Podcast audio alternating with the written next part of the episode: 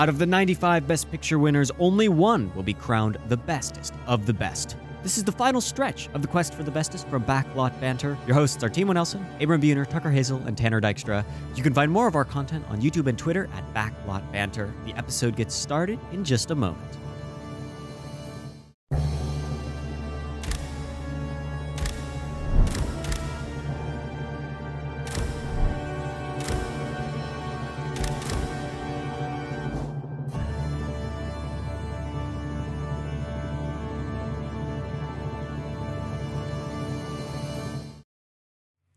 Everybody, welcome back to the Quest for the Bestest. It's the podcast from Backlot Banter where us four Backlot boys review every single Best Picture winner and at the end of this episode, by all accounts, we will have completed that task. This is the 95th episode of the Quest for the Bestest and today we are doing the very first Best Picture winner ever, Wings from 1927, directed by William A. Wellman and Harry d'Abbadie d'Arrast. Does That's a great name. Thank you, IMDb, for that one. What? Yep. Well, Okay. it may be the last episode of Quest, but as you might know, it's not actually the last one. This is the final of the central canon, but we have found some nooks and crannies to get some other videos out about this series. Just a couple more, but we really here are here at the end of it all. I can't I can't really, you know, have very few words about that and a lot of words about this movie, which we're going to get into right Okay. after a little housekeeping. Last week, we talked about All the King's Men from 1949. We, it was a political movie that we, well, it wasn't last week, it was two weeks ago. It was a political movie Yeah, yeah, yeah. that we were like, ah, the, but it doesn't actually say anything about politics. And so, thus, it got a 4.5 and it ended up at the 85th spot on our list. Not great. Sorry. yeah, that's that's bad actually. That's that's Yeah. pretty much down there at the bottom. Today, though, we might be able to get a better movie.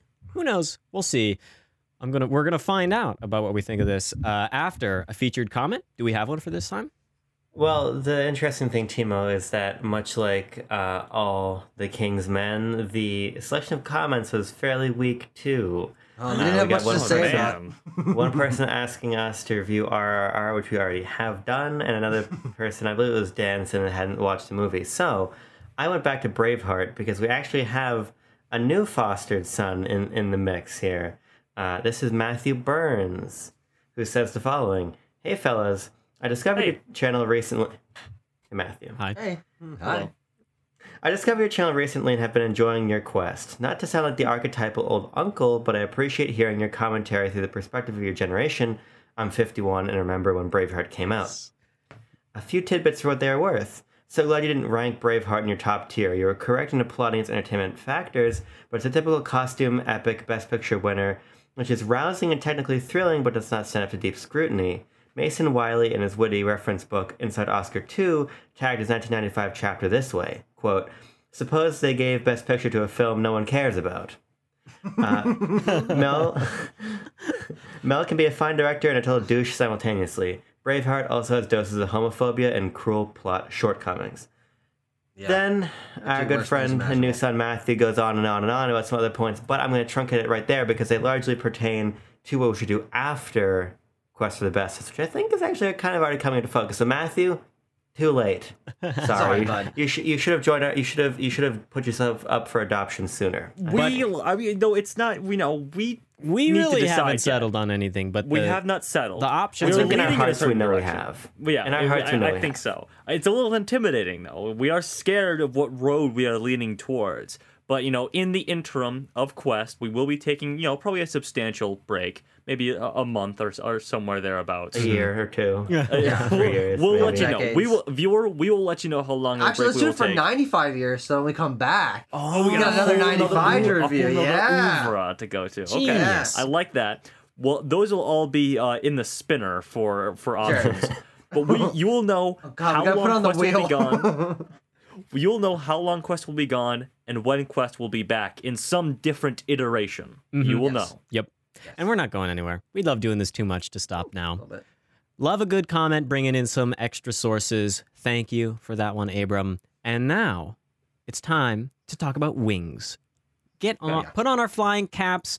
and uh, load up the machine guns of commentary. Because what did you guys think of the film? Do we want to have a, a, a plot synopsis first, Yeah. or Plot synopsis is pretty easy for this movie because you think about a war movie, and this this friends, is a war movie? this is a war movie. Uh, we've got what we got two young strapping American lads, Jack Powell and David Armstrong, and they're kind of rivals.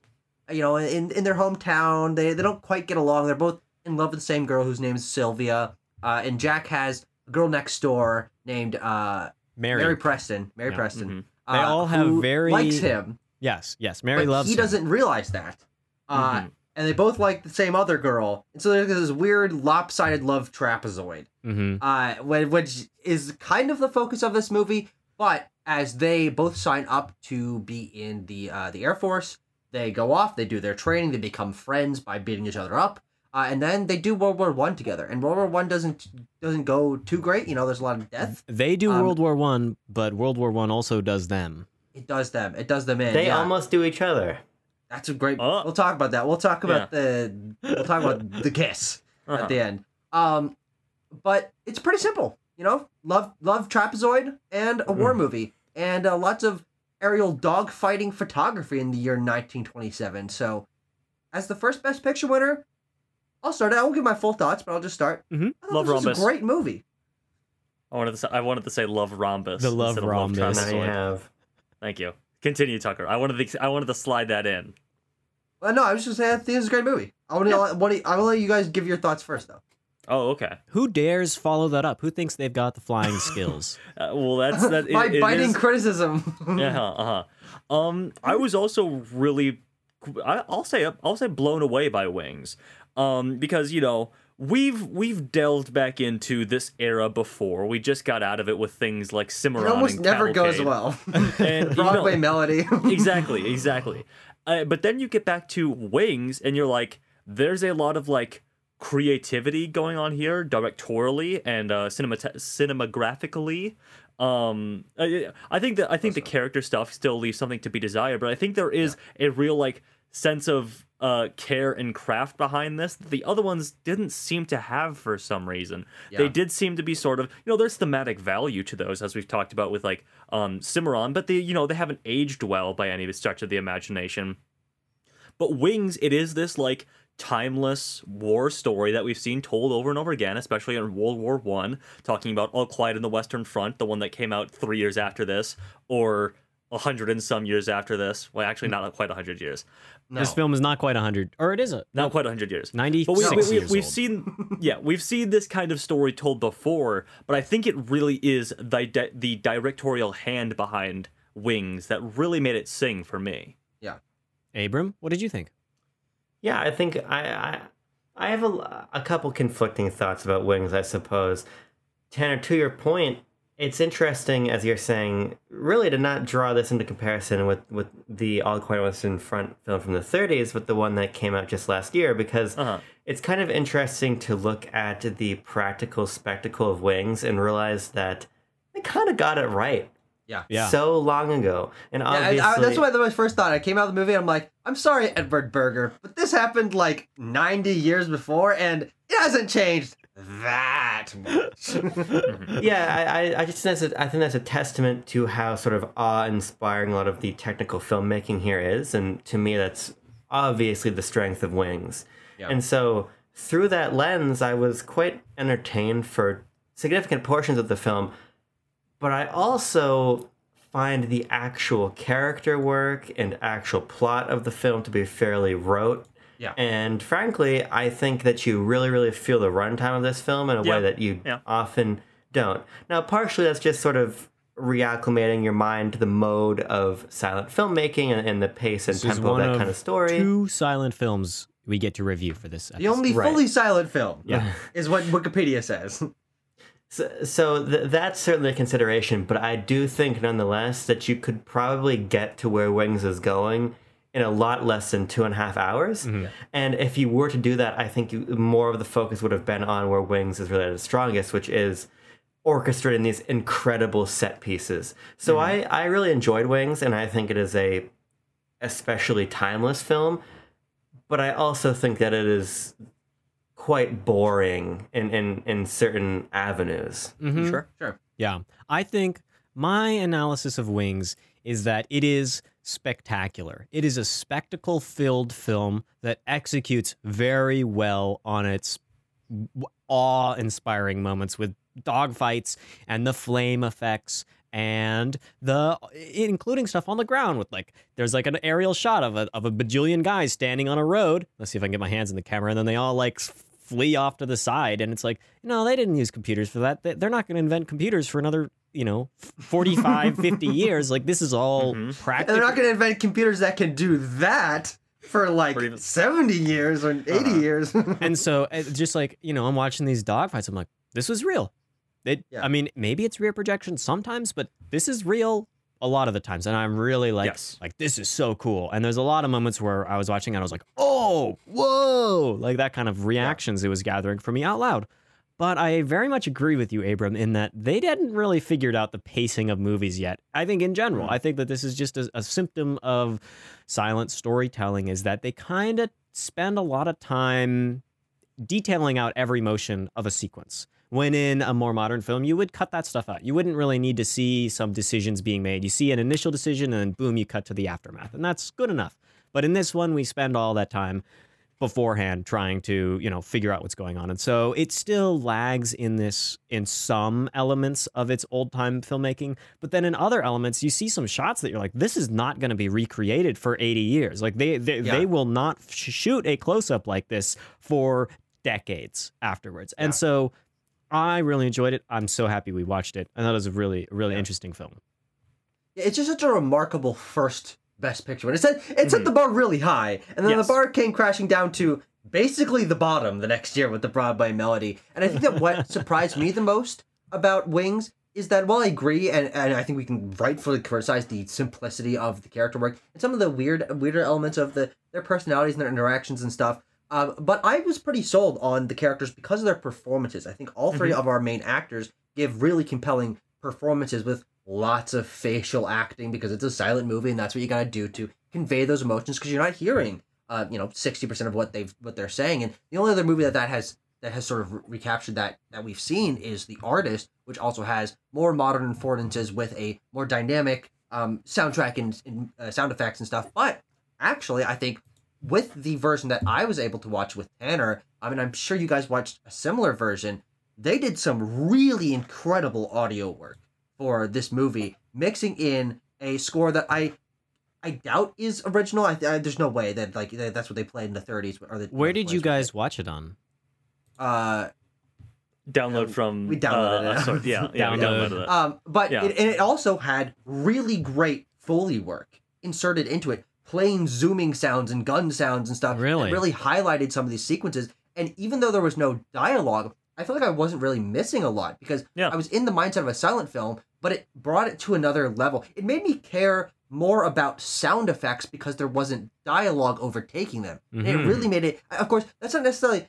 fair to judge on this film with because it wasn't and here here film let me initially. let me but- throw in so this is funny because i watch silent movies i listened to the i watched mine on tubi because it was free and looked Yes, good of enough course. um and and it has Transfer Rewatch was fucking spectacular. It was- They remastered it so well. yeah it looked really good and the title cards in this movie the best title cards i've ever seen like intertitles were great but Yeah. it, it just had this piano soundtrack so i don't know after like 20-ish minutes i actually put on my own music to listen to which i do frequently while watching silent movies um and it man my soundtrack was great i it, you know there, I, didn't have, I didn't have any Self curated. I didn't. It matched up. It synced. The sad moments in the albums were sad in the movie, and like the, the intense moments were intense in the movie. It just worked. I play Um, Kirby music when I'm watching Caligari.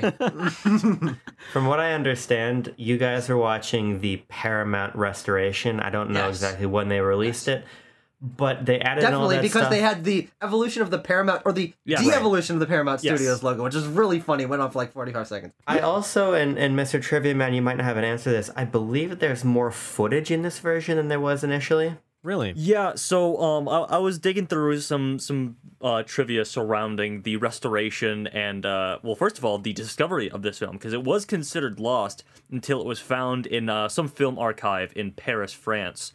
Uh, but the original or, or a original version did have like an extra reel of footage, although that was Which edited is out. ten to fifteen minutes. Yeah, Mhm. which is which was apparently edited out before it was like actually fully released back in 1927. So I, I it's it stands to reason that I think we did watch the complete directorial vision of Wings. So how long Yeah. was yours? Wellman cut. About two and a Well, half, got two this. hours twenty. Yeah, two hours mine- twenty something. 20. Yeah, Mine was two hours twenty minutes too. Okay, so I Yeah. think we Yeah, yeah, I I probably think, there, I watched the think same there is cut. a there is a well understood you know version of this film that is out there. Yeah. Although yeah, yeah, yeah.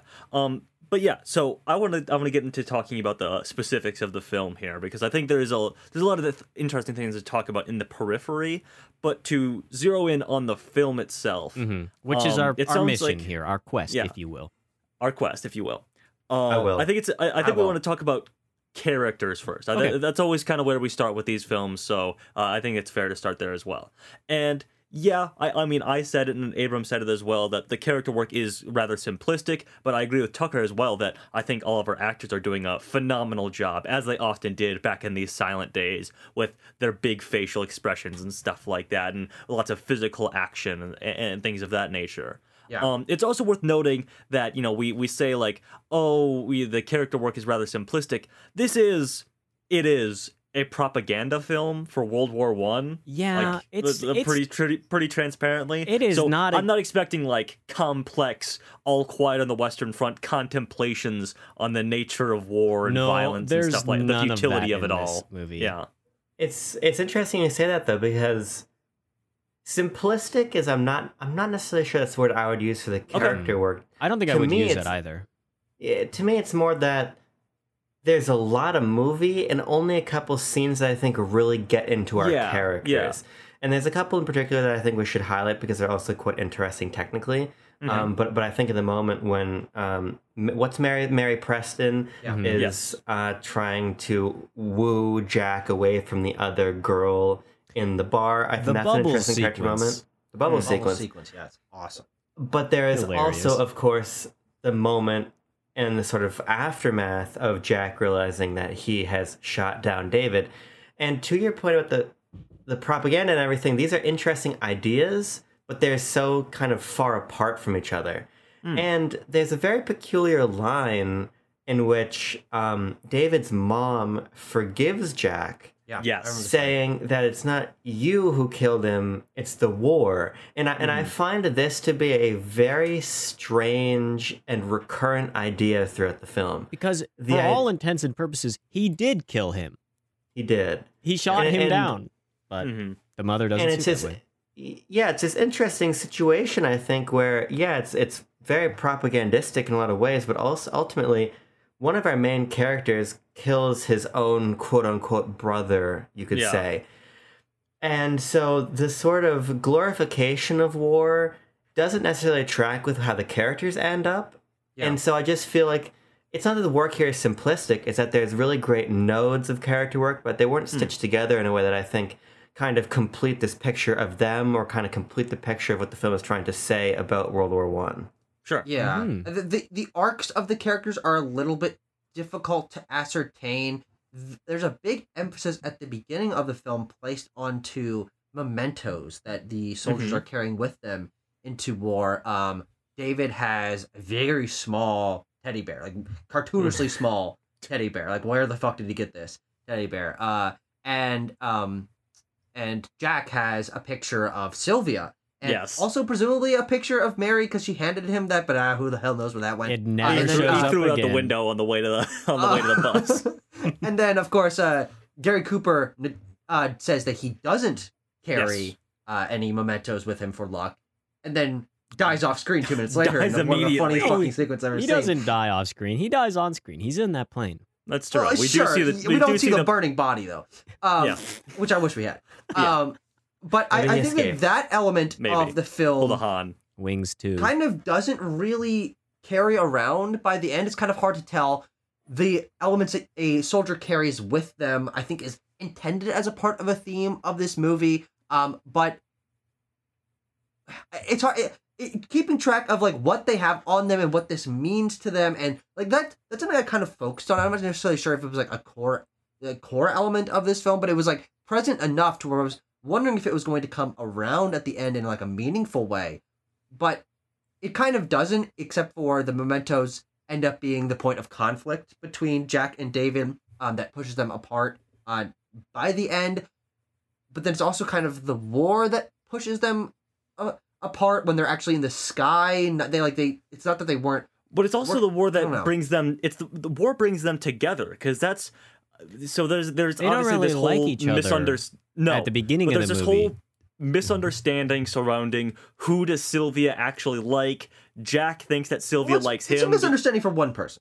Yeah, exactly. Yeah. Everyone else is Jack pretty clear on thinks it. that Sylvia likes him because she act she like out of like awkwardness gave him the locket that was meant for David, yeah. and David thinks that Sylvia did give it to Jack, and that's why he's uh, all like flustered about it. Or no, he doesn't know that Jack has the that has the thing. That's it. No. But then he finds out, and then he immediately also finds out that he did. She didn't mean to give it to Jack. So that Yeah. conflict is never really that big of a thing until then he wants the locket for himself.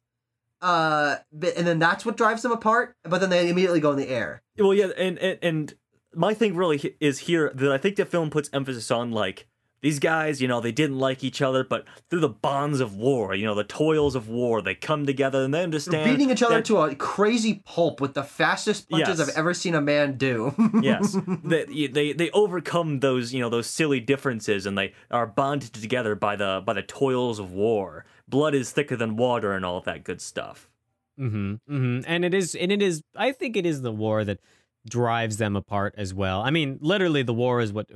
If we're taking the film's explanation for it, the war is what has them kill each other. separates them yes Um, and but I I think though that the the the relationship, the love rhombus, if we're continuing with that, is kind of the initial wedge. What's wrong with trapezoid? That's funnier. Rhombus.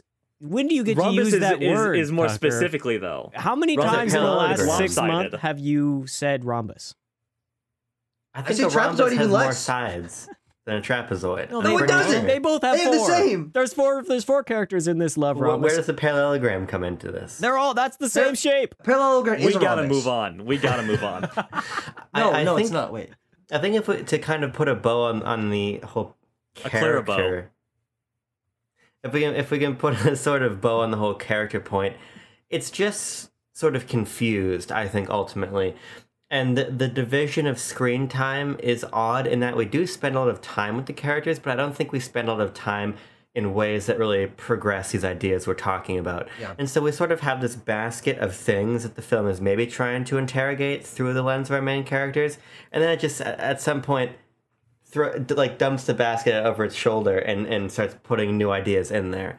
Yeah. A- And so where we end is interesting on a plot level. I just don't think it really connects what I'm hoping it was going to connect on a, on a character or a thematic level. But I do think Tucker, you're right. The performances are cr- quite excellent, and ultimately, Clara Bow's performance, I want to just single Yeah. out here. She shows up on screen, and my God, I can I can hear her thoughts in my own head through through the way that her eyes act. Like, sh- it was so. She performs that that opening scene between her and uh, what's it? Jack. Jack.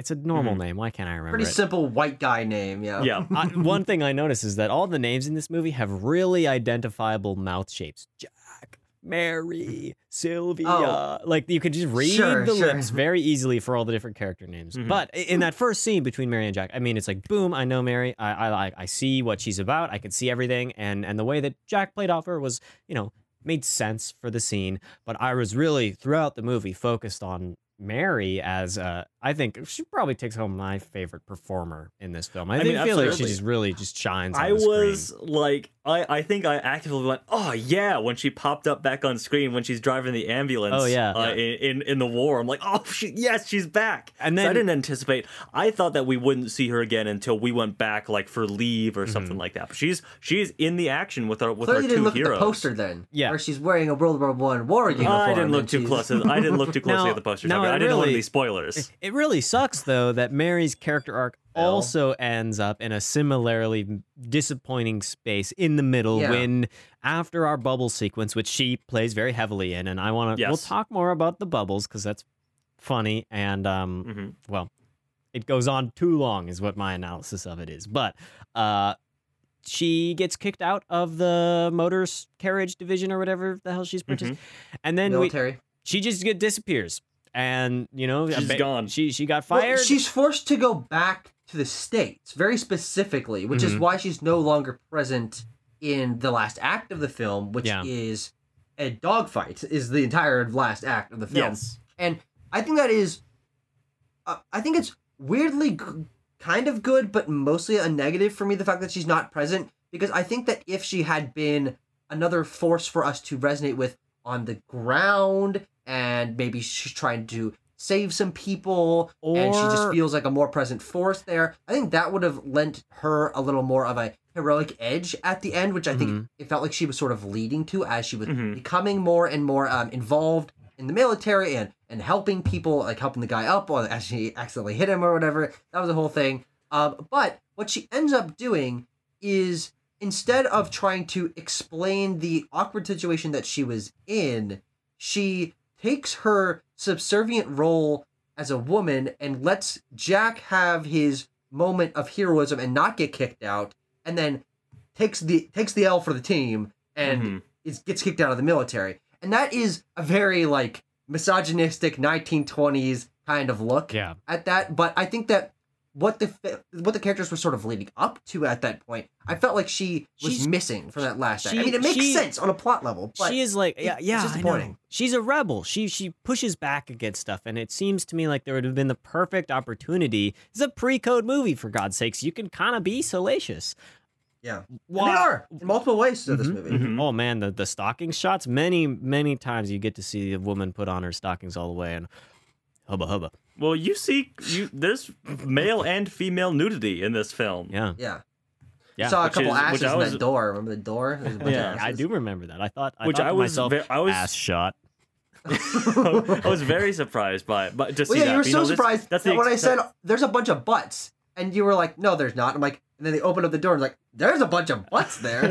yeah, I, you know, I, I mean that's the that's the appeal of these sort of uh these pre-code uh uh films. Um, in this one, I feel like you know I, I I feel like bad comparing this to All Quiet on the Western Front so much, the 1931. Hard not to, Um, man. Three years apart, same subject matter. Exactly, yeah. Um, but I feel like that one uh, uses a lot of its like pre-code sort of uh, sensibilities and freedoms to highlight the violence, whereas Yeah. this one, you know, it, doesn't do that as much. I mean, we do see get the, we see some people get hit by bullets or whatever, which basically just means they have like a blood packet in their hand that they kind of like squeeze against their forehead and pretend to get shot. Uh, and Yeah. like we see like a trickle of blood come down, but there's nothing like the like the thing that has stayed in my head, obviously about All Quiet on the Western Front, the hands grabbing onto the barbed wire. There's nothing like that in this film. Me on the monkey bars in kindergarten. Me Yeah, holding the boom exactly. hole every day on set. Yeah, yeah. I, Um, yeah, but I, I, I do want to say uh, of Clara Bow because I think she is the performance that we all gravitated towards uh, in this film. That she is obviously fantastic, and I do have trivia about uh, her in this film as well because she was the casting that the the studio was really excited about. She was the biggest star at this point. She's uh, one and- of the biggest movie stars of the 20s. She was Yeah. Hollywood's it girl. She was the it girl. yeah. And that was, I mean, Clara Bow is one of the biggest names in early Hollywood. Uh, so she, they, they put her in this, uh, but uh, in reference to her military time and her time in the in, in the uniform in this film, she was she was apparently not a fan of uh, the uniform that she had to wear in this because it didn't show off her curves enough. Now I don't know if that's a Clara Bow thing or if that's like a uh, bigwig 1920s studio executive is like, ah, this dame's we don't see her curves. We got to get this costume department figured out here. We gotta get that Um, waistline drawn in. I don't know if that was you know switched up in a in the years and years of miscommunication to be like Clara Bow said that actually, but that is what to the that is what the the the trivia is. But yeah, hmm to, to Abram, you've been trying to you've been trying to speak. Uh, Speak. Abram. to, to use the same phrase Yeah. again. uh huh. I think when it comes to the third act, Tucker, you make a really interesting point about her absence and the fact that it is largely a dogfight. I think that's part of why by the end I was very, very drowsy. And every time I'd sort of blink out from it and blink back in, would be largely the same place. So I felt like I didn't really need to rewind ever. I, I to your point, Timo, and it is just a symptom of the time, but the sort of rote detail that we go into and the amount of elapsed time in a lot of these sequences, I think is sort of what throws up this this barrier for me between my viewing and me really resonating with one of these sequences because again th- that dogfight is so sad at the end as we as we have more information than our characters and we know what's actually going on That's a great sequence. it's a great sequence but could we not get through it a little bit faster and, and i think that's just sort of my overarching criticism of wings on the whole Yeah, Mhm, and actually, that's mhm. something that we sort of um, comment on in a lot of the longer movies that we reviewed on Quest. Of course, this is nowhere near the longest that we No. reviewed, but I think that for the time, especially, you know, it's it's one of the longer movies of of the twenties. People at that time were used to shorter comedy films, were the bread and butter, or shorter romance films were the bread and butter of that. So when you get an epic like Wings, or continuing forward, other epics that dominated in the 50s and 60s and Lawrence of Arabia and then Braveheart and, and, And and Her, her, and yeah. like, these these come up over and over again. They the spectacle is their focus. And I've had a hard Yeah. time on like an internal subjective level weighing the pros and cons of I don't prefer longer movies and spectacle is not the main thing that I personally go to for my favorite films, but I recognize that the strengths are where they lie and they want to use those strengths best they can. And i think for me this film is the one that that that uh element of it was fine the most with me uh, because this is like one of the first epic war movies. I mean it's it's significantly longer i think than uh than all quiet on the western front um which came out just a few later few years later. Um i think it's probably it's probably 20 30, 30 minutes longer. Mm. um I really felt that the tension in those sequences, while I did felt they dragged, were very earned in this film through its length, portraying the repetition of going on these kind of dogfight aerial missions, of waking up and running to your plane, and uh, us seeing sort of the similar sequence of them lo- loading up the plane, spinning the propeller, waiting for the guys to like run off the field, flying up into the air. There's so much repetition in this that I actually felt it was a, a very intentional element of the film that gave it the war edge that simultaneously is propagandistic in that it looks very visually impressive and we've got these two sort of hometown bo- American boys fighting in the the big war but also at the same time the the toll that it takes on these guys which is why I think I would actually push a little bit back on it being like aggressively propagandistic because I do think there is an anti-war edge to it of the way that one of our main characters is killed through the confusion Mhm. of war and we see um we see Jack go home and just be like completely frazzled by everything he's been through and there's multiple moments throughout the film in the intertitles that it's like all these boys have seen some crazy shit and they're Well, just trying yeah. to forget it Yeah. and and for me that more resonated with war being a complicated thing that takes a negative toll mostly on everyone involved um rather than a hoorah kind of uh, Yeah. propaganda so Well, yeah, here- that's, I mean, Tanner and I are going to say the same thing. I feel like. Go ahead. I think Tanner. so. Um, but yeah, I mean that that's the case with any war film that we've talked about for Quest of the Bestest. There's no, there's been no war film that's like war is fucking awesome, dude. War is all about. we yeah. mostly get anti-war movies when we're talking about war movies But on even Quest. the the propagandistic elements that are present in all of those films are the glorifying imagery, and there is lots Sure, of that yeah. Here. And as I, I think we should talk about. I you think know, it's the, gloriously glorified in this film. It is gloriously glorifying because I love the the aerial shots they, here. The ah, aerial work so is beautiful. fantastic. It's so we cool. are talking about 1927 Top Gun Maverick here, ladies I and literally, gentlemen. this is how I describe this movie to people. Yes. I'm like, they it's have the Top sequence. They have the sequence where he's crouching by the side of the enemy runway, Yeah. peering out, ready to Yes. run across, steal a It's- plane, and I'm like, yes, I've seen this before. I've but seen I've this seen it. Before. I've seen it uh, in an undisclosed uh, Mm-hmm. country uh, that we can't uh, talk Well, about. 'cause At, at least, at least this time we're we're defeating the dumb, stupid Germans. Yeah, yeah, yeah, yeah, I, I get, uh, yeah, sure. Um, but yeah, I mean, I think that the imagery here is just fantastic. I mean, what I really latched onto here, and I latched onto it while watching the film, and then in doing uh, trivia research for this, I found that it was a uh, distinct choice from William Wellman, correct? William A. Wellman. Um, clouds. Clouds are the key that unlock the perfect the, the just the scale of the and the scale and the movement of our aerial movement here. As he pointed out, you need the clouds. If you don't have the clouds in these aerial shots, it's just little flies buzzing back and forth around each other. But you put it on a backdrop of the clouds, and suddenly we have a sense of scale. We have a sense of height. We have a sense of movement. We have we have all of these things that are grounded in this world above what any any human being can really interact with. And it's the first time that these guys are doing this. It's the first war to use aerial combat. They're in these dinky little planes. And, They haven't even Probably the invented first time the cool that anyone's yet. seeing this movie. Yeah. Probably the first time anyone's seeing this movie has seen above the clouds. Yeah, and just the the usage of these giant, billowing, giant white clouds that they use uh, are really fantastic. I, I I just can't like sing the praises of this enough because that is like the thing that gives it all meaning t- textually and like in your mind understanding what images you're looking at. Yeah, and it really helps that those little flies that are buzzing around, you can tell what Mhm. they're doing, the the planes, and they are making daring, awesome maneuvers. Because even when a plane is like crashing, they're, the the guy who's flying it, the plane is not actually crashing, but it looks Well- like it is. oh, do you have trivia? uh, I'd have some trivia Because about I was the- gonna be like, wow, it's so amazing that these pilots are like making the planes look like it's all failing, and there's all the smoke coming out of them. Are you about to tell me that they actually were shooting at each other up there? Well, um, they weren't actually shooting at each other, but uh, I'll get to the uh, the real world dangers of filming this film in a moment. But I want to hear from from Abram and Tucker about the about the filming of this stuff and the the, the aerial combat.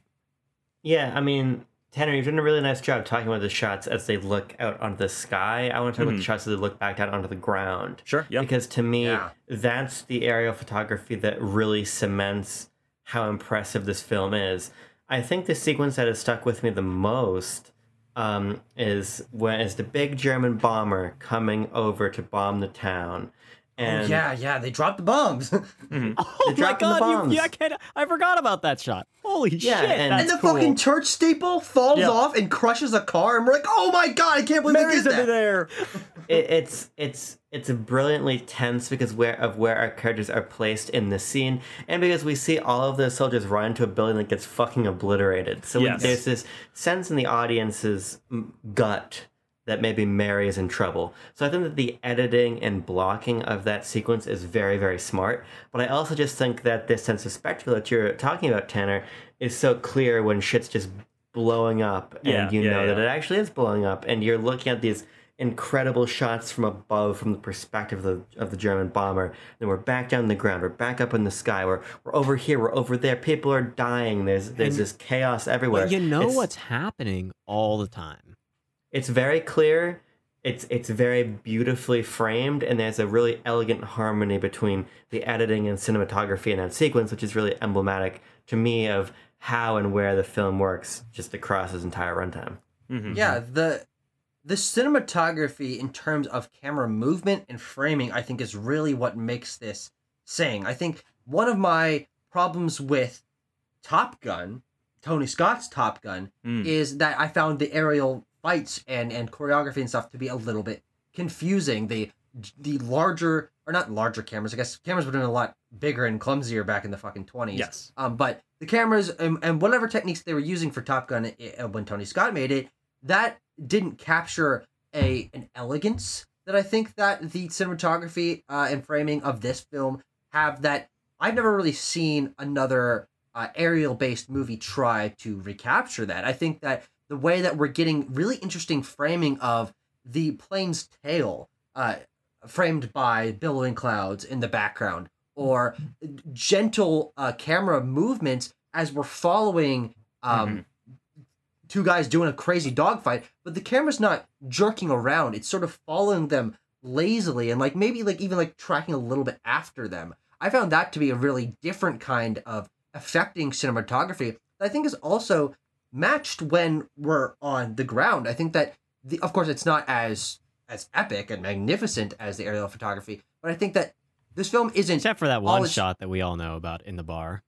Yes. True. Yeah. Yeah. No. Of course. But what, what I'm saying is that a, a lot of films where they have this kind of spectacle, you expect the impressive cinematography to be done in the el- el- in the moments of spectacle. But I do think that this film does a really good job at keeping its cinematography and camera movement Mhm. very unique and impactful and really modern and forward thinking and dynamic. Yeah. When we're on the ground, of course, there's the iconic shot of pushing through the a crowd of people as uh, we were trying to find Jack in this bar, and you're like, oh my god, I can't believe they dolly zoomed between all these people and Yeah. over the over the tables, and it just there's a lot of interesting camera movement, and one of the framing moments that two framing moments that really stick out to me near the end is uh, this moment of both great um, filmmaking, framing wise, and editing um, when David is about to die, and we are intercut with a totally random, but I think very powerful shot of the propeller of a plane framed by thousands of white crosses and Mhm. gravestones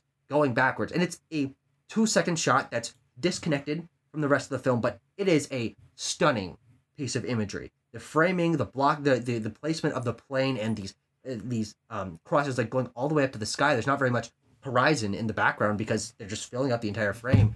That is the kind of thing that I think this movie really excels at. Is not only impressive forward thinking. Oh my god, I can't believe they did this in the fucking twenties with like actually just biplanes and cameras like mounted onto the fucking wings. Mhm. I can't believe they did that, but I can't believe they did stuff on the ground too. I mean, there's there's really weird shots. Like he's right, uh, uh, Jack is riding in a float, and the camera's like down by his legs, like looking up Mhm. at him. Like no one's doing stuff like this in Yeah. the twenties. Like even some of the best cinematography is usually like large scale fake sets, or you know, you know, like like like Cleopatra or Metropolis or stuff like that. This is an intimate and and dynamic Mhm. form of cinematography that is like incredibly inventive Mm-hmm. and No, I really, really, the guy's name I think is Harry Perry that did the uh Mhm. the um cinematography for this, and Jesus Christ, what a guy! Yeah. Tanner, before you Uh, before you tell us how it's really done, I just want to note one more example that doesn't relate to aerial photography, but it is it's it's towards the it's in the third act, um, and we it's just the most massive wide shot of a World War One battle scene that I've ever see, seen. Like Like all the trenches, like spiderwebbing across it the frame. looks yeah, like it's got to be a square mile. It's got to be. Yeah. It's bigger than we ever see in All Quiet on the Western Front. It's bigger than we, even though we don't. Even though in 1917 we moved through probably more distance, we don't ever get that gigantic top-down look. And we, this is the only time I've ever seen that shot. It blew me away. There's tanks driving in it. There's explosions. There's like a thousand little tiny ant people running around on this thing, and it's from so those are humans actually. uh, well, um, I didn't know that. Um, it's awesome. I'm like, oh my god, they, man, you just couldn't do it like that. You couldn't do it like that in the 50s. They wouldn't let you. They'd be like, make it smaller. And then in and then and then in the 90s, they'd be like, do it with a computer. And now, you know what? do it with the AI. Like that's gonna how it. You can't do it like that anymore, and it saddens me. Yeah. But it's Yeah. awesome in this movie. Okay, so I, I so Timo, you want to know how it was done? How was it done, Tanner? All right, well, I'll tell you how, How it's was it done. made, Tanner? How was it made? Okay, so uh, we all know that in Top Gun Maverick, you know, we all lost our minds when we reviewed that movie. It's like, oh, the cameras were in the cockpit with them. Oh my god! And Joseph Kosinski, he was on the ground. He was looking at it because of the transmitters and whatnot. Nah, that's that's that's that's that's nothing compared to what our actors had to do in Wings. So while they were up in the air, by the way, um, the actor for David whose name is Richard Arlen, had flying experience going into this film. Charles Rogers did not, who plays Jack. So, uh, so th- there's that. But they had to learn how to fly. He had to learn. Charles Rogers had to. Or what did I say? Yeah, Charles, Charles Rogers, Rogers had had to to learn, learn, and Had to Richard learn how to Arlen fly, probably had to brush up on it. Yeah. Uh, so while they were up in the air, they had to shoot the scenes, shoot the scenes, fly the camera, and act all at the same time. They were up. They were the ones up there controlling the camera as they were flying the plane. so they had to fucking frame these shots of like the plane, the the enemy planes coming up behind them and everything, while trying not to die and also acting as though they were in World War One. So Probably pretty easy to look like you're panicked and like freaked out when uh Mm-hmm. you're actually your life is incredibly in danger. yes. Jesus. Yes, so there's that. Oh, it's so and, and um, there was a flight instructor with Rogers during the early during you know while he was getting the reins of having to do Mhm. all three of these things at once. Obviously, uh, they also mounted it on like the I don't know plane terminology, like the engine part, the Yeah. part, the part, the part right up front and pointed backwards. Uh, that's where they mounted the cameras. at. But yeah, the hood under the hood. Uh, so in terms of how many people were injured in the making of this film. Um, not many, not as many as you would think. Yeah, I was gonna be like Only- in in the hundreds. I would probably say, given No, all yeah, those with- giant with all- extra scenes. Yeah, I think there was somewhere in the ballpark of 3,500 extras uh, used in this film, uh, and only two. Well, one got injured and one died, and I'll, I'll get into the Only one specifics here. person Jeez. died while making this movie. Yeah. Well, it's Uh, better than the- better than some modern films. I'll give him that. Yes. Yes. Um. So, Timo, to your to your point of how did they make it look like the planes were crashing? Well, uh, one of the injuries was veteran stunt pilot Dick Grace. His plane was cra- his plane was supposed to be crashing and was tur- supposed to turn completely over, but it only turned over partly. So apparently, the plan there was that his plane would turn over completely, and he would just be like thrown clear of the crash. Like that's just like what the plan was. That's Oh, oh, okay. was- So we're crashing. We're like crashing a plane into the ground. Yes, the plan was for him to be thrown from the wreckage, okay? And that's the plan that didn't go right. that is that is insane to me. That William Wellman or stunt performance at the time was just like, yeah, just crash it and you'll be like thrown away probably and be fine. Fine. Um so yeah, obviously he was he was not thrown clear um and he broke his neck, but didn't die. Ah, Uh But- he, he, he was actually injury.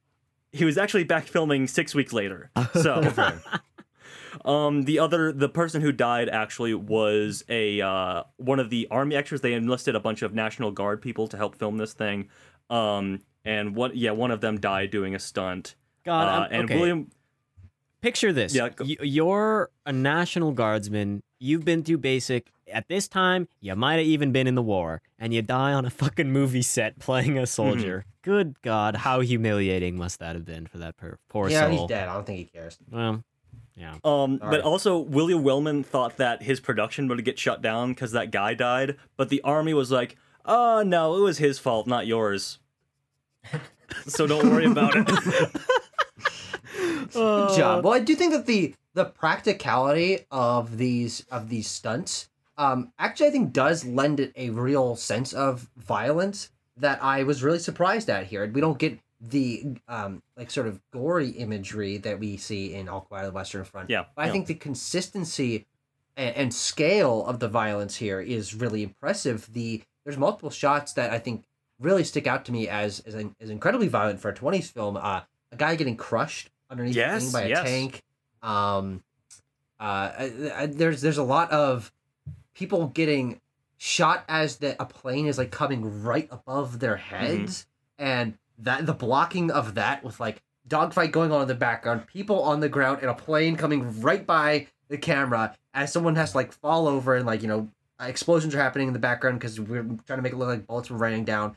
I think those add a sense of of realism to this that a lot of films we've seen since can recapture because they're they can show like bullet holes and people and and have more um, realistic and larger scale explosions. But for a 20s film, this is easily the most impressive um, war violence that I've that I've seen from any film of this era. And, and I think for me, because of its scope, even more impressive than Mhm, uh, All Quiet on the. Western Front. I mean, when, when you're making a silent film and you have to centralize action, you sort of hone in on what that action means. Especially when you get like, I, I think in the moment when we get an intertitle sort of framing this idea that Jack is crossing German lines specifically to get revenge for what he believes at that point in the, in the narrative is David's death, because David has already been shot down. And we get these shots of him just sort of coming over these German soldiers just marching across the bridge mm-hmm. and just mowing them down and making passes at them. Yeah. And, and I think that the the simple that's not very nice. Making passes. I, I, I think that the cer- the the simple confines and necessities of this sort of filmmaking puts those actions more in the foreground than they might be in in later films. And I think that's quite interesting. Yeah, well, for those shots in that sequence, the you know we see him gun the people down, and then we get this front on in the cockpit shot where he's like laughing maniacally, and he's got his like Yeah. sociopath vibe on, and it's like, man, he's like fucked up because of this. We've all been there. Like ah, ha, ha, ha. he's like ah, like he's like you know looks really crazy, and Mhm. that is the cut that really like married these elements of, of like the, the violence and the war really affecting our characters because I, I hadn't really felt it elsewhere in the movie but when jack is like going he like looks visibly crazed because of all the killing he does and then you know it, it it pays off when he sees um, what David in the in the plane in the German plane, and he's like must kill German, and he kills his friend. Like Mhm. that. There's the planning and payoff that makes that thing work. But I Yeah. agree, Abram. Those it really just sells it, and it makes it harrowing. Yeah. Yeah. We want to talk about bubbles? Yeah. Bubbles. Okay. Uh, bubble sequence is fun. Uh, gives us an important r- meeting of uh, Mary and Jack again, even though that Jack doesn't know what's happening as the scene is unfolding. Um, and so he doesn't get a lot to do there in terms of character and acting. Like, he, he he gets to act drunk as all get out. You know, he is like being cartoonishly over the top with being like, "Oh, bubbles, there's bubbles coming out of my fucking fingertips." Da da da da. Um, but it really is Clara Bow's time to shine. I think in that scene, she goes through like mul- like ups and downs of you know, she goes through it's so over we're so back a number of Yeah. times in that in that scene um and i think she is uh, for as much as I, jo- I just joked there she is really great in projecting all of those emotions across her face Yeah. Mhm.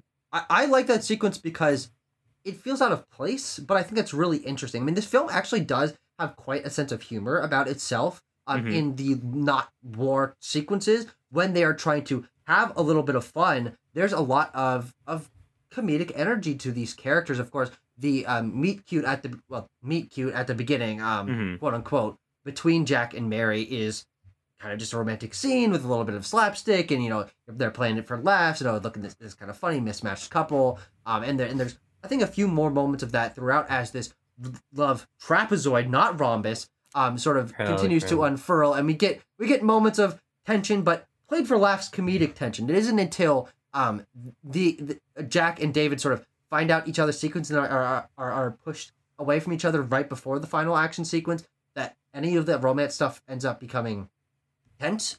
Um, but I think each of these moments of levity bring a lot of personality to the characters. Uh, Mhm. I also think of this one shot of right, right when they're preparing for the final battle. Uh, Jack is like lay, laying on a table with like his arms like this, and he's like just like kind of ready and energetic and like ready to get back in the war. Um, and the bubble sequence, I think, is the perfect example of this because it shows the the comedic edge of this film that I think does work because this is an era known for light romance and light Mhm. comedy, a little bit of slapstick, situational humor, um, and the visual creativity of incorporating really well done bubbles yeah yeah into Mhm. these sequences just feels so creative. And, and i think does put this film a step above in terms of feeling unique because even though it is out of place i'm very happy it's in there because it gives me something to latch onto of this is how he's dealing with a his fame and b the the horrors of war that he's sort of pushing down and uh, and, and he's gotten so drunk that he's seeing bubbles everywhere. And not only are bubbles coming out of the glass, which is funny when you see it first. Like, oh, that's kind of creative. But then it's coming out of the trombone, and giant ones are coming out of the sousaphone, and then Mhm. he's shaking it out of people as he's shaking them, and he gets really obsessed with the like, the knob on the bed frame at the end. It's like, what the hell is going on? But Mhm. I really loved that sequence, and maybe some of the beginning went on a little long, but in the end, I think it's absolutely worth it for all Yeah. the energy and visual creativity and a little bit of character work that it does for our characters. There's also the interesting camera move that I really like when when Mary is trying to get Jack to identify her, and we're Mhm. doing this thing where we're kind of we're, we're like wobbling the camera Yeah. and racking focus in a way that Mhm. makes her somewhat obscure, somewhat clear, and we're moving My between. man ate a pufferfish in Minecraft. I, and and I, I found that motion of the Our camera to be fifty-year-old quite audience is interesting. not going to understand that joke, Tucker. I don't even understand that joke. Me neither problem. so don't worry 50 year old That's a audience problem, guys. I also want to just shout out uh, the the the the bit character of our Dutch friend. Yo, Yes. Schwimp! Oh, I love Schwimp. Schwimp. Yeah. Bow, bow, bow, bow, bow. See, that's the kind of comedic edge that I really like in Yeah, this yeah, movie. yeah. That's a recurring bit, and it's it's funnier each time. To be That, honest, that Schwimp is propaganda that works really well because you'll love this guy because he defies his stereotype and he he you know he he's always like I'm more American than you I'm gonna fight harder than you are even though you think I'm a nasty kraut you know I also uh, when he when the drill sergeant is instructing them on how to fight, and he keeps beating the shit out of this guy. Yes. But but there's this he's always there's this great moment after every hit where he stumbles around a little bit or he'll fall and hmm. get back up. And then the drill sergeant hits him with a one two where he hits him first in front and he staggers for a second. And then he comes around from behind and hits him in the back of the head and he just goes out of No, frame. I, I, no, because he doesn't hit him that first time. No, he doesn't hit him the first Schwimp, time. Schwimp is able to like dodge right, it, he and, and he's like, it. he, he Right. looks at everyone, he's like, "Oh yeah, I did it," and then he comes back around to the side of the head. Right. Um, but no, yeah, I do. I love, I love Schwimp just because we do get that the classic like he's not even flexing with his like stars so and stripes jiggly, dude. tattoo. Every single- he's, just, he's like jiggling his arm. Yeah. Um, very funny, and yeah, I think that's you know it's it is this confluence of uh like sort of these 1920 film these early Hollywood sensibilities as Tucker was talking about the slapstick, the comedy, the light romance and stuff like that that really endears me to this film. Even if I can, even if I do admit that like. Yeah, some of the dogfighting stuff can go on for a little bit long, but I'm okay with that in the name of capturing this incredible spectacle for the time and frankly for today, you know, because Yeah. of the Oh, yeah. practicality of it all. Um, so yeah, I'm I'm perfectly fine, you know, with g- getting that stuff and being like, oh, this is going on a little bit too long for my good, just because I have a, uh modern modernity poisoned brain where I need a, a cut a cut every two seconds or whatever. Wait, would because wings be better with Subway Surfers in the corner? there's only one way to find out. you guys have the downloaded version. yeah, You can you can make Um, that. Uh, uh, another element uh, that I think is really interesting is that we've got a very famous actor in this movie. yeah, yeah. Mm, We, mentioned Uh, it earlier. Gary yeah. Cooper plays a bit part in this film as Cadet White. uh, yeah as as kind of their like Uh, first partner that they have to like sort of meet up with, uh, Mhm. and then he also has he has he has two character traits. He doesn't bring any like lucky trinkets into battle, which is the exact opposite of our two main characters, and Mhm. uh, it, it is presumed that that's why he dies immediately. Um, Yes. But he also likes chocolate. Uh, Yes. and he likes uh, specifically Hershey's brand chocolate. Uh, Yes. Very, very weird 1927 product placement. Focus Mm-hmm. on the candy wrapper. Um, and I think all of that is.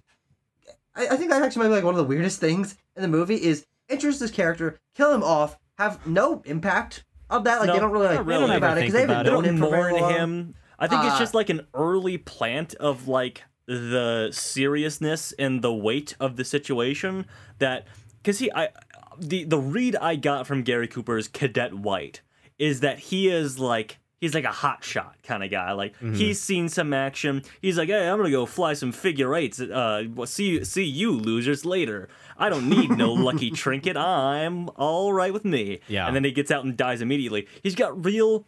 Um, this is gonna be a maybe maybe a deep cut, but not too deep. He's got real uh Samuel L. Jackson and The Rock in the other guys' energy, where they're like the two hotshot cops that you get introduced to, like for the first 15 minutes of that movie, and then they do like a sweet jump off a building and just splatter on the concrete.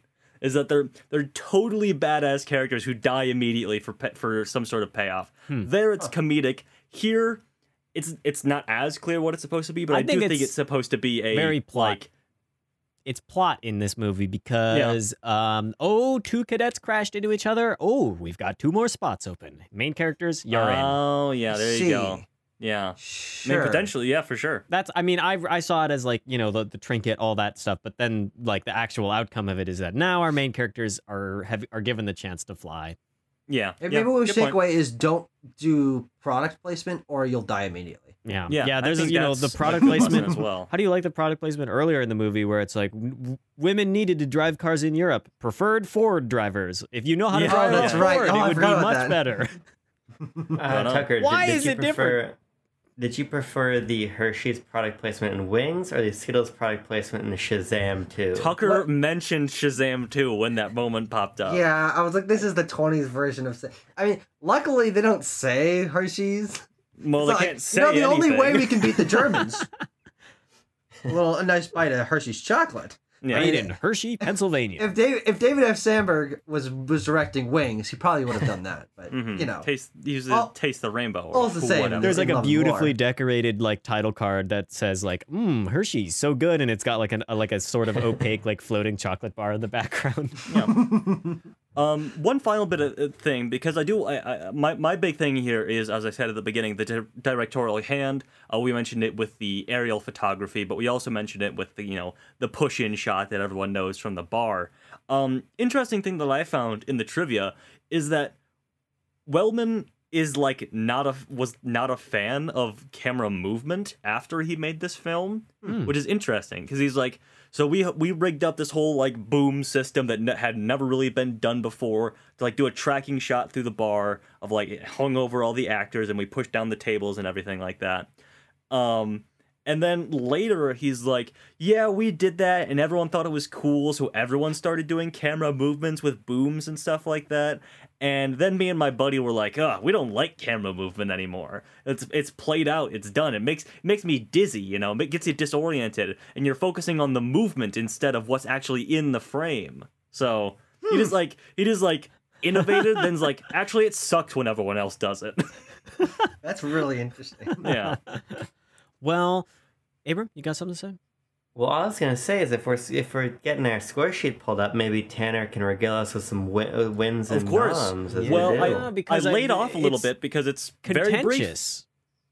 Oh well, yes. of- Okay, so Because we gotta won- get we gotta get into the real meat of the nineteen what twenty eight ceremony.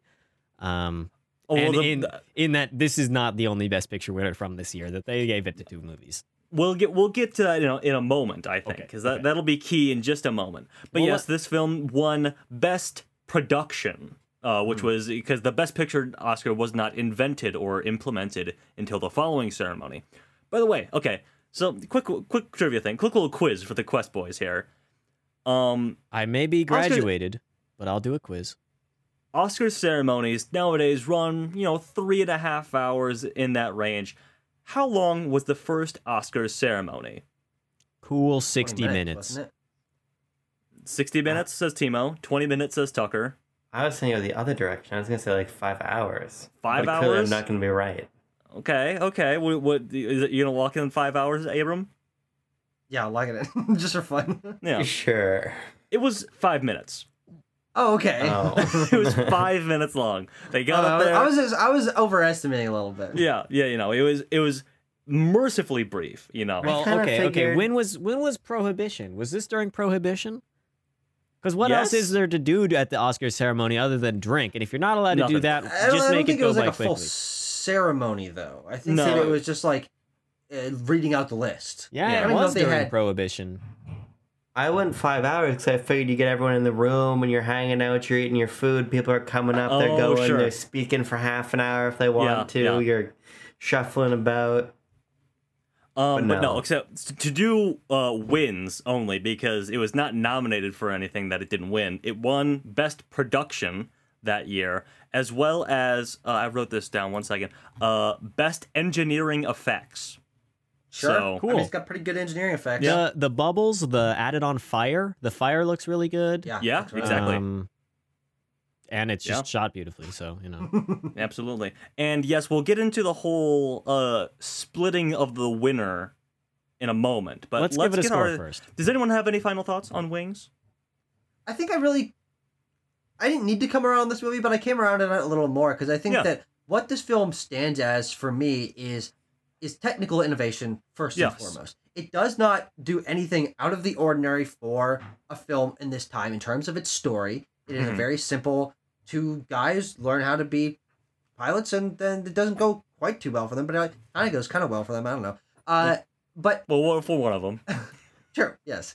Um, but I think that carried by three very strong performances. We, we Yes. zeroed out on Clara Bow, but I think that um, oh god, uh, uh, Charles Rogers as Jack Powell. I actually really really liked him. I think that Yeah. he visually is not ex- at all what you expect from like a Hollywood actor. He kind of just looks like a normal guy I could like see out on the streets. Um, and I, I really like to give him sort of he gave like gave him an actual hometown boy quality that I don't think Mhm. I really ever see in Hollywood movies, especially this time because uh, Gary Cooper would be playing this kind of character, Yes. you know, three years later. And, and he just you're does like, not have that kind of energy. no, like that's one of the handsomest men I've ever seen in my life. Um, but you know he's really he's you know he's down to earth he's a real like next door boy kind of guy he makes me almost want to enlist in the army for some reason i don't know Oh, I'm- and I'm that could be me like on that. there i think It's like, oh, 1939? I'll sign up. but I think I think that the the strong strong performances, the really great use of um of silent filmmaking Yeah, in terms yeah. of the intertitles being placed, I think in really good amounts. I didn't really feel like I was missing too much. That combined with their their visual performances that do shine a lot in um silent filmmaking and how technically innovative and inventive and forward thinking this film is, I think this holds up better than most silent films that I've seen. Of course, there are certain outliers, ones that I find a little more interesting um, topic wise and are a little more inventive story wise. Mhm. But this is, I, I think, easily one of the most impressive Best Picture winners because we've seen a lot of epics, but they they wane in quality occasionally for me. Like, yeah, okay, oh wow, that's really impressive. You got that crowd going on. You built that giant fucking uh, uh, arch in Ben Hur, but uh, otherwise, uh, for the time, I'm like, okay, I can see how you're able to do this. But this is one of the first films that I've seen where like, wow,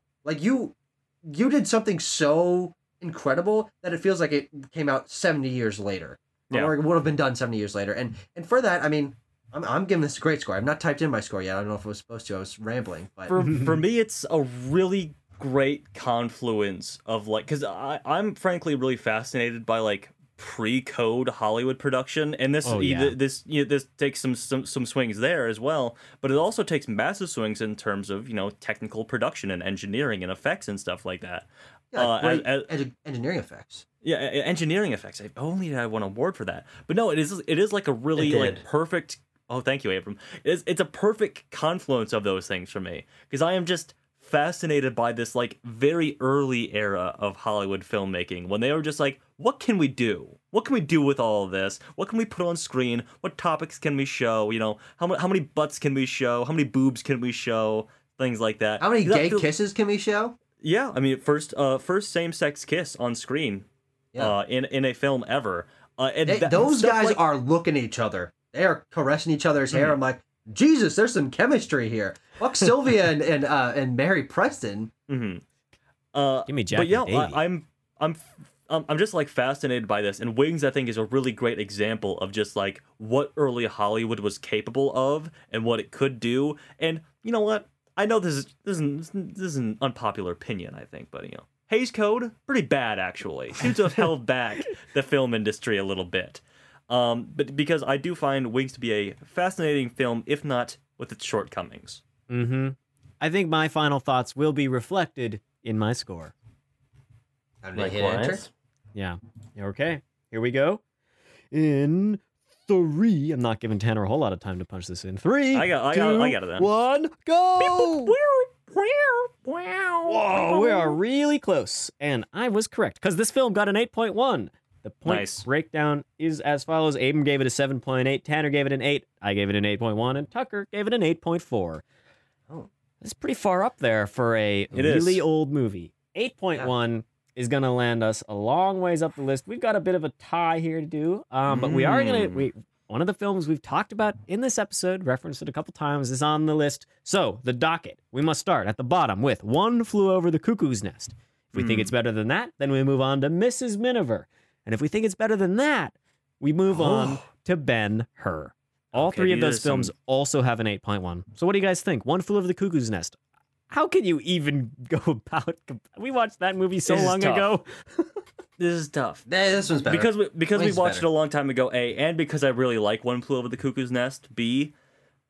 Oh. Here's what I'll do. Someone you guys go. are you guys are gonna be wishy washy fools about this whole matter. Okay. My score for Wings is higher, Yeah. but I do think that in the case of Wings, the sort of mar- marvel of the film, the marvel it's the of first the film, Marvel movie, really. yes, Yes. a- as In many ways. as very early spectacle cinema is g- goosing my score maybe higher than my enjoyment would be That's otherwise. That's a fair point. That's a fair and, point. and and so when I think about wings, I, I think about it as this amazing and perennial example of of filmmaking, practical hmm. filmmaking. And while I do have significant issues with the structure of One Flew Over the Cuckoo's Nest, I still think that that is a more interesting narrative than what we have here in Wings. So Wings to me is this really shiny historical curio, but I think I'm gonna have to give it to Cuckoo's Nest for holding my interest a lot better than okay. Wings did. Timo, what do you think? Um, I'm gonna agree with Abram. Um, I think One Flew Over the Cuckoo's Nest and the other movies. Although I think Mrs. Miniver is not as good as this one, but I do think the other two are. yeah, that's a weird. this. It's a th- yeah. Yeah. Mhm. Hard. I mean, Ben Hur is the good comparison, but I, I, I It just is a think good comparison. you know, all those movies actually have soundtracks and actually can do stuff with them beyond, you know, added in sound effects, which might or might not have been original. Um, I'm just gonna have to put this one on the bottom of these four movies, below One Flew Over the Cuckoo's Nest.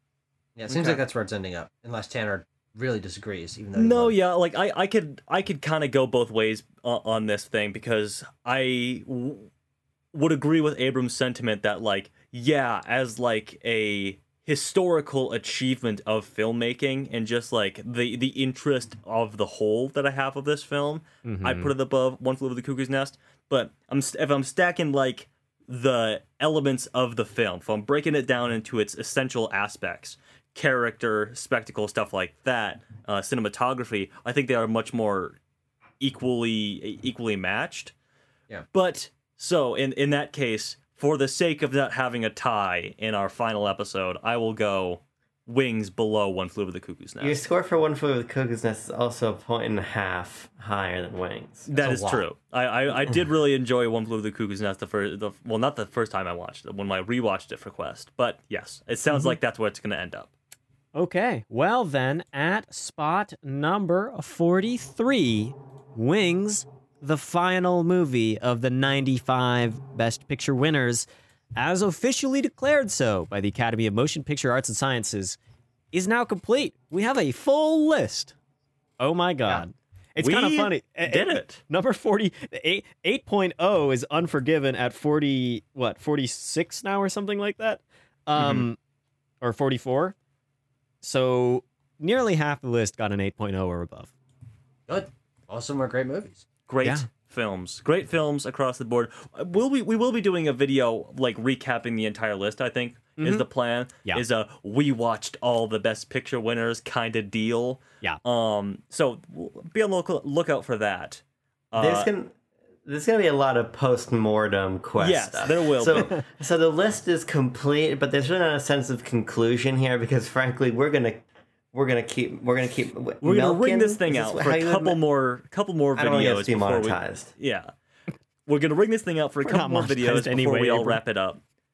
The next of those videos will likely be a video, uh, an in depth discussion, a quest discussion on one of the other two Best Picture winners. As Timo sort of alluded to earlier, in 1927 slash 1928, that ceremony of the the Academy of, of Motion Pictures Arts and Sciences, they awarded Best Artistic Product or Production to F.W. Murnau's Sunrise, Mm-hmm.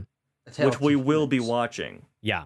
And reviewing. Sunrise is a movie that I've been in the last couple of days as I've been telling people that I've watched Wings, all the all the Kino files in my life coming out of the woodwork to be like, oh, but you got to watch Sunrise. Oh, but okay, Wings. Okay, Sunrise. What about Sunrise? Like, so Mhm. I'm in. I really want to watch Sunrise. I really Yes, want to that- see it. Uh, I've I've been told I've been told stuff that set my expectations so freaking high for this movie. It better be great. I haven't heard a lot about this film, but in doing research for Wings, I just came across multiple people saying like, "Oh yeah, Sunrise is just like one of the best films ever made."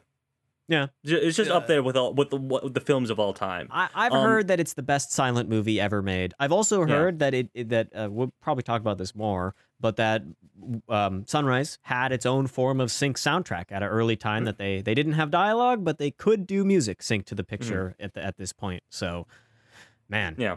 Now we'll we will determine it won't go on the, the, the master list, the true quest for the bestest list, obviously, because it is not recognized as a best picture winner for whatever arbitrary reason. People have Academy decided kind that of retconned this one, man. yeah, they've decided that Wings is the best picture, the first best picture winner. But we'll be reviewing and discussing Sunrise nonetheless, and an extra one after that that I want to keep a surprise. A little special secret one for all you uh-huh. really intelligent viewers out there. You'll know which one. if you can it guess it, more power to you. But we won't tell you if you're right or not. No, so you Until can it- write it's around. pretty it. time easy to guess. Yeah, it's honestly. pretty easy. Oh, okay. Well, we'll we'll, we'll see. One thing I think we should point out is that we are finished with the core quest for the bestest. So we know what the bestest is. Oh, Shall we say there say what is the it bestest, and it's been the bestest for over a year now. But it has. It has. Wings didn't beat it. Cimarron didn't beat it. Braveheart didn't come close. You know, Schindler's List is the best Best Picture winner of all time. Empirically. Nine point nine average score from us. Yeah. Go back and watch our, our Schindler's List episode. I mean, Nicely it, done. would, Schindler's List review was a great review. Uh, frankly, We I were, think cry- we were really crying in that review. I, I, uh, uh, or close to. we were i mean i remember just being enraptured by that film because it was the first time that i had like actually watched it all the way through that wasn't broken acro- broken up across a week in my social studies class Yeah. um and yet, it is just masterful filmmaking from a little guy named steven spielberg if you've heard of him one of the greats one of the greatest to ever do it So Yeah, he made he made Ready Player One, guys. we will be uh, we will be Director of minting. Tintin. Yeah, yeah. And some other movies too. be. Uh, we will of be we will be creating a a special award and mailing it to Steven Spielberg, saying Yes. that his film Schindler's List got ranked number one on the Quest for the Bestest official list as the best Best Picture winner of Mhm. all time, according to the most intelligent film critics on the Steve, internet. Us. just move a couple of those Oscars off the shelf, put those in storage, and we'll put our like paper mache uh, award. I I, I bought some really fancy parchment paper for letter writing, and we'll use that. Okay, You can sounds make good. a little Oscar statue that looks like Timo. The Oh, Timo that'd be great. that and and Steve, Steven, please leave your address in the comment section so I know where to send your yeah, award. yeah, that please do that. Yes, please do so. Well, my God, we did it. We Yeah. we did. We got a little bit more to do, but we could really celebrate now. We really did it. 95 movies, 95 podcast episodes. It's all on that giant list. You can check the description of this video for the list on Letterboxd. My oh my, we set out a long time ago to do this, to, to embark on this quest, and now it's really come to a close almost Starting with the most recent, and now ending with the least also recent. poetically with the le- yeah, with the least recent Best Picture winner. uh, started back true. on September fifteenth of 2020. Wow. Abram still had hair. Timo had no Mhm. facial hair. Uh, Tanner had no facial hair. I look the same. Some of us have changed, some of us not. You know, Some of our, our our backgrounds have certainly changed since Quite a lot. then. yeah. That's just We're- the way we're all- it crumbles, cookie wise. We all will be out of uh, school by the time this video is live, unless any of us are gonna fail at the last moment. Well, I you think- know, I we will see. We'll see. But yeah, the, I mean, I'm, Good, if, I did if it. I I'm done. I finished school. If if I can get a little schmaltzy here, I Go think ahead. it is. You know, it is. It is like a poetic thing and like a really like interesting, meaningful, meaningful thing that you know we started this when when 2020 would have been like our sophomore year of college. In the middle of the pandemic. 973 days ago. Yeah, 900. and. Jesus. uh we uh, th- this massive like part of uh you know uh growing as a film lover film appreciator film watcher and film reviewer film critic if i may be so bold um is wrapping up in its first iteration at least at the very time that we are like you know going out into the world for the first time wrapping up with college it's it's Yeah. really interesting that these two things just aligned and yeah, we got a I- cat today. we got a cat today you know That's we're, we're basically parents now so Yeah. Oh my God. Slow down, though. Slow down. The, the rest of your life can wait, man. oh okay, I, okay. I wrote my will. I mentioned my gravestone. It's great. Mhm. I'm killing Tucker tonight I'm to get a all life the stuff speed from his run. will. yeah, Well, oh my God. I God. had to wait till I finished Quest though. yeah, yeah. yeah, yeah. It has been such an unbelievable pleasure. I, I, you know, we have scheduling troubles. It's hard sometimes for us to Yes. sit our asses down and record these episodes, but by God, of is the it so much fun every time we do it. Mm-hmm. Um, I'm so happy that it's not really ending. exactly. It's, it is. You know, we we we're mourning Closure the loss is of good. Quest, but it's not really loss. We're Quest not, is we're dead. Not really Long closing live the Quest. It's Exactly. actually That's a good way to put it. we're, we're actually so much further away from the end now than we were a couple weeks ago. Yeah. Wait, With that being said, I'm gonna say two more things, okay? Yeah. Um, because we all we all shook our hands and patted ourselves on the back for doing this thing, but I do want to thank the audience for coming along with us. All of the people who were there from the beginning who are still watching, all the friends that we picked up along the way, all the estranged sons that we have now Mm-hmm. that we picked up along the many children. way. Great big Um, happy Quest family. I should do a Quest family tree. Quest Family Tree. Which is just oh, like yeah. all of us are parents. Uh-huh. We all have the same like level of relationship. We're all intermingling, and then we just have We're all like, in a the love huge rhombus together. children. I love, I love trapezoid. Yeah. Yeah, uh, and I do implore you, and I, I do hope that you come along with us for the continuation and the next book that we will write, uh, because that Write a book is not written yet. Yeah, that book is that. not written yet. Um, we would like to, if inspiration strikes you and you come up with a great, fantastic next quest idea, let us know in the comments. Continue letting us know, or in the Discord, link in the description, and all that good stuff. But I it's think- I exciting. want to I want to thank the, John Tour Eleven for being the only comment on our first episode of Quest. Wow. One comment, Parasite, out of like a thousand views. yeah. I, One I also comment. just want to note to Tanner's point about us writing a new book.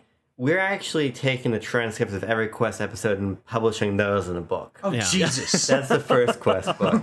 I've, I've saved up ten thousand dollars for Mm-hmm. transcription services. I've Oh, got wow. Descript. That's not there's puppies in a Descript. Well, yeah. Might So- as well. Next time you're at Barnes and Noble, look for the look for it in the uh, I Uh. don't know the nonfiction section. Look for it in the dumpster. or the dumpster behind the out back. Yeah, yeah, yeah. well, we all say the things that we Or want to any with. dumpster. Yeah. Because we're just gonna ship it out everywhere. See who any takes any final words before I wrap us out of this one? Cheesecake. Good as any. Well, Ensorcelled. Oh! Wait, wait, wait. with my Oh, least God. amount of subtleism mm. possible, I am Subtleism, going to there you end go. this this this season, this mega season, this arc of Quest for the Bestest. We did it. We did every single Best Picture winner, and now we're gonna do a couple more. So stick around. You know, all I want to say to all of you fellas here that I'm talking to, and all the audience out there: stay cool, keep warm, and peace.